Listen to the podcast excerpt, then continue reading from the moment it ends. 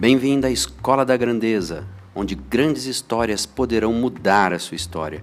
Lições de vida do mundo real para inspirar, amar mais profundamente e despertar sua grandeza. Temporada Heróis Bíblicos.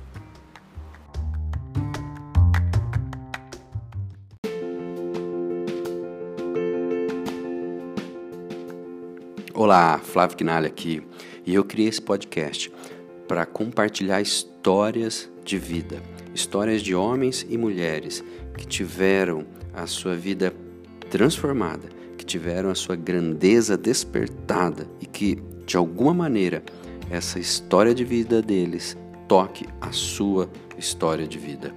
A intenção minha é que, através de compartilharmos aqui essas histórias de vida, erros, acertos, vitórias, fracassos, que tudo isso colabore para que você tenha de fato a sua grandeza despertada. Nessa primeira temporada, Heróis Bíblicos, como esses homens e mulheres superaram e tiveram histórias de vidas extraordinárias e como que Deus se relacionou e interagiu na vida deles. Venha comigo, vamos para essa temporada que vai ser sensacional.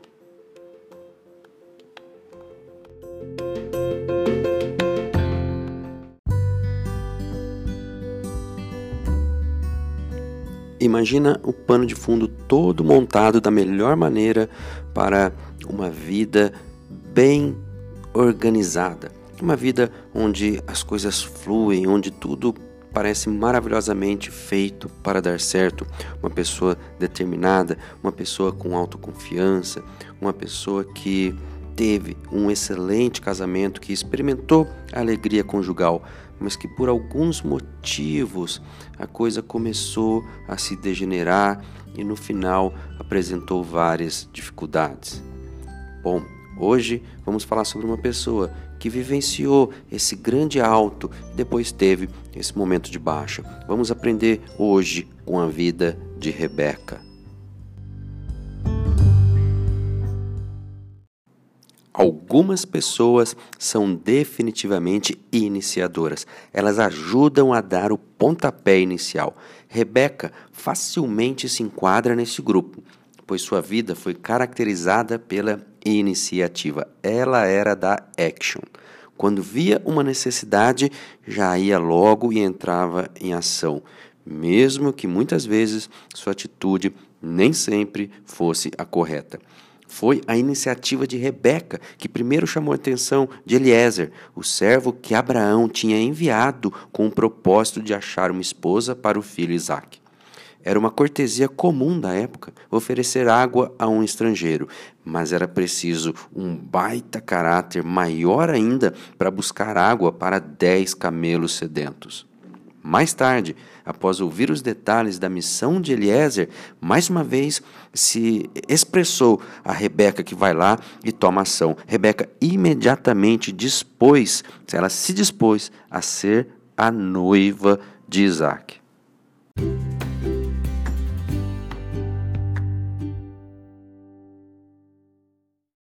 Essa sua determinação, então, foi demonstrada nesta pronta decisão de separar-se de sua família para ir se casar com Isaac e também em sua espiritualidade pessoal. Essa autoconfiança tornou de Rebeca a esposa perfeita para o time do Isaac e ambos experimentaram de verdade uma alegria conjugal. Veja só que história fantástica e que cenário todo preparado para que tudo vá bem. Porém, a fraqueza de Rebeca era o seu outro extremo de força. A sua determinação foi usada de maneira errada. A espiritualidade foi sufocada por uma falta de paciência para esperar o cumprimento das promessas de Deus. E a esposa, digna, toda preparada, toda já é, separada para construir uma vida formidável, acabou aos poucos se degenerando em uma mulher dominadora. Quantas vezes é, essa história se repete? tudo na vida caminhando bem. Parece que todas as coisas preparadas, as coisas não foram feitas de uma hora para outra, não foram feitas de maneira ruim, de maneira despreparada, mas acabam por, às vezes, não sabermos, não entendermos dominar nossos pontos fortes, dominar nossos pontos fracos, receber a ajuda é, necessária, buscar a ajuda nos lugares necessários, os bons conselhos, enfim, tudo acaba, é, tudo que era para ser de bom acaba se tornando o contrário. A parte feliz disso tudo é que a gente sempre vê a atuação magnífica do Senhor indo nos resgatar dessas coisas. É como se nós fôssemos os pais, né? como os pais quando vão atrás das crianças. Apesar das melhores intenções dessas crianças, é, elas facilmente caem em armadilhas. Então, que preço Rebeca pagou? Né? Ela acabou sendo vítima de uma maldição, ou seja, nunca mais chegou a ver o seu querido filho Jacó. Apropriadamente, essa mulher confiável e atraente acabou também depois descansando ao lado de Isaac em Macpela. Aqui eu já praticamente falei o desfecho da vida dela, mas eu quis abrir esse parêntese aqui para destacar de que muitas vezes a força pode se transformar numa fraqueza. Que sejamos sempre e tenhamos sempre muito cuidado com isso.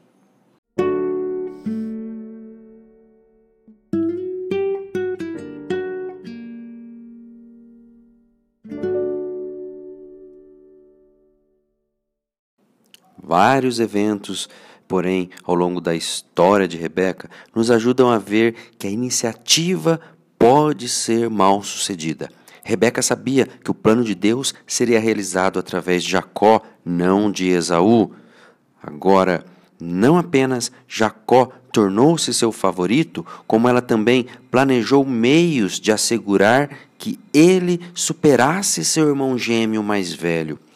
Nesse contexto, Esaú acabou se tornando o preferido do marido, o preferido de Isaac, o que causou um grande conflito na família e um grande conflito entre o casal que tinha tudo para seguir uma vida conjugal e familiar maravilhosa. Tanto é que este casal, Isaac e Rebeca, é usado no contexto de instruir jovens que vão se casar. Eles são um exemplo de casal. Agora, Rebeca, ela se sentiu justificada para enganar seu marido quando chegou o tempo de abençoar os filhos.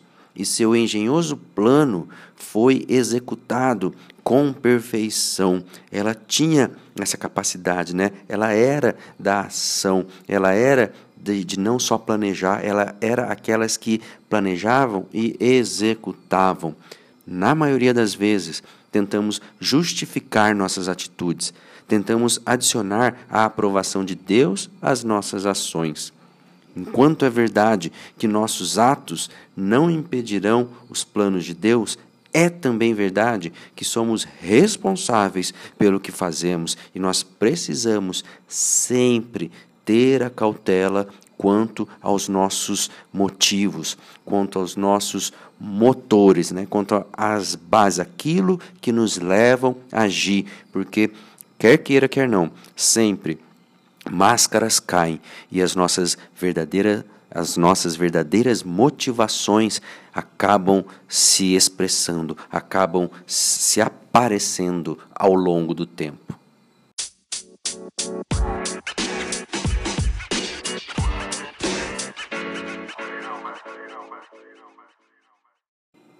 Portanto, portanto, ao pensar no curso de uma ação, você apenas procura o selo da aprovação de Deus para algo que já decidiu fazer?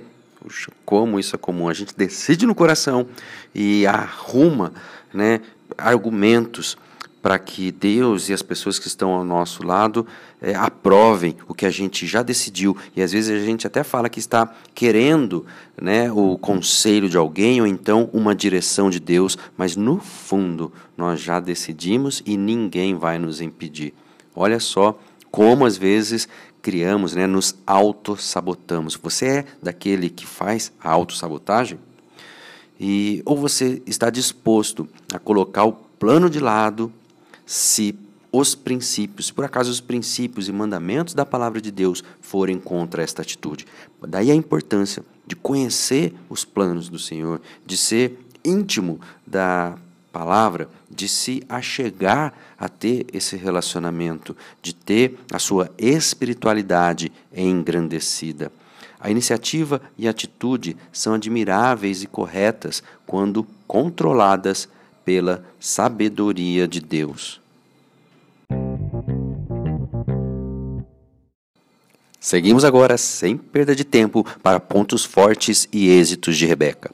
Ao enfrentar qualquer necessidade, imediatamente tomava uma atitude. Orientava-se pelas realizações, fraquezas e erros. Sua iniciativa nem sempre era equilibrada pela sabedoria.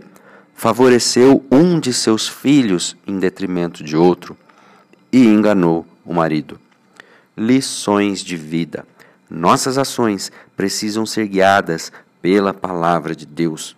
Deus usa até os nossos erros ao cumprir seu plano. O favoritismo paterno ou materno fere a família.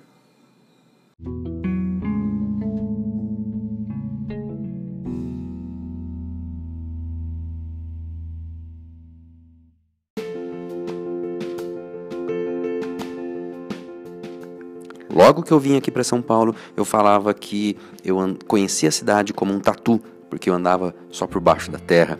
Eu andava de metrô, eu conhecia a cidade pelo metrô. Um tempo depois, num semáforo, numa esquina, eu comprei um mapão da cidade, eu estava já com carro. Isso aí foi na época de 2001 e eu comecei a estudar o mapa da cidade para entender um pouquinho as rotas, entender os caminhos, o que é zona norte, zona sul, zona leste, zona oeste, para que eu pudesse andar sem me perder na cidade, andar com mais propriedade.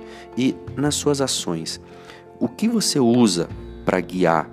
Qual é a, o caminho que você tem escolhido? Qual é o seu GPS que programa, né, que software você instalou dentro de você para guiar o seu corpo nessa trajetória da vida. O que eu quero aqui é instalar o programa certo para que em mais hora menos hora você tenha a sua grandeza despertada, o seu farol, a sua lanterna, a luz do seu caminho seja acesa e você olhe para frente e veja que está de fato caminhando para a sua grandeza. Nos vemos no próximo episódio.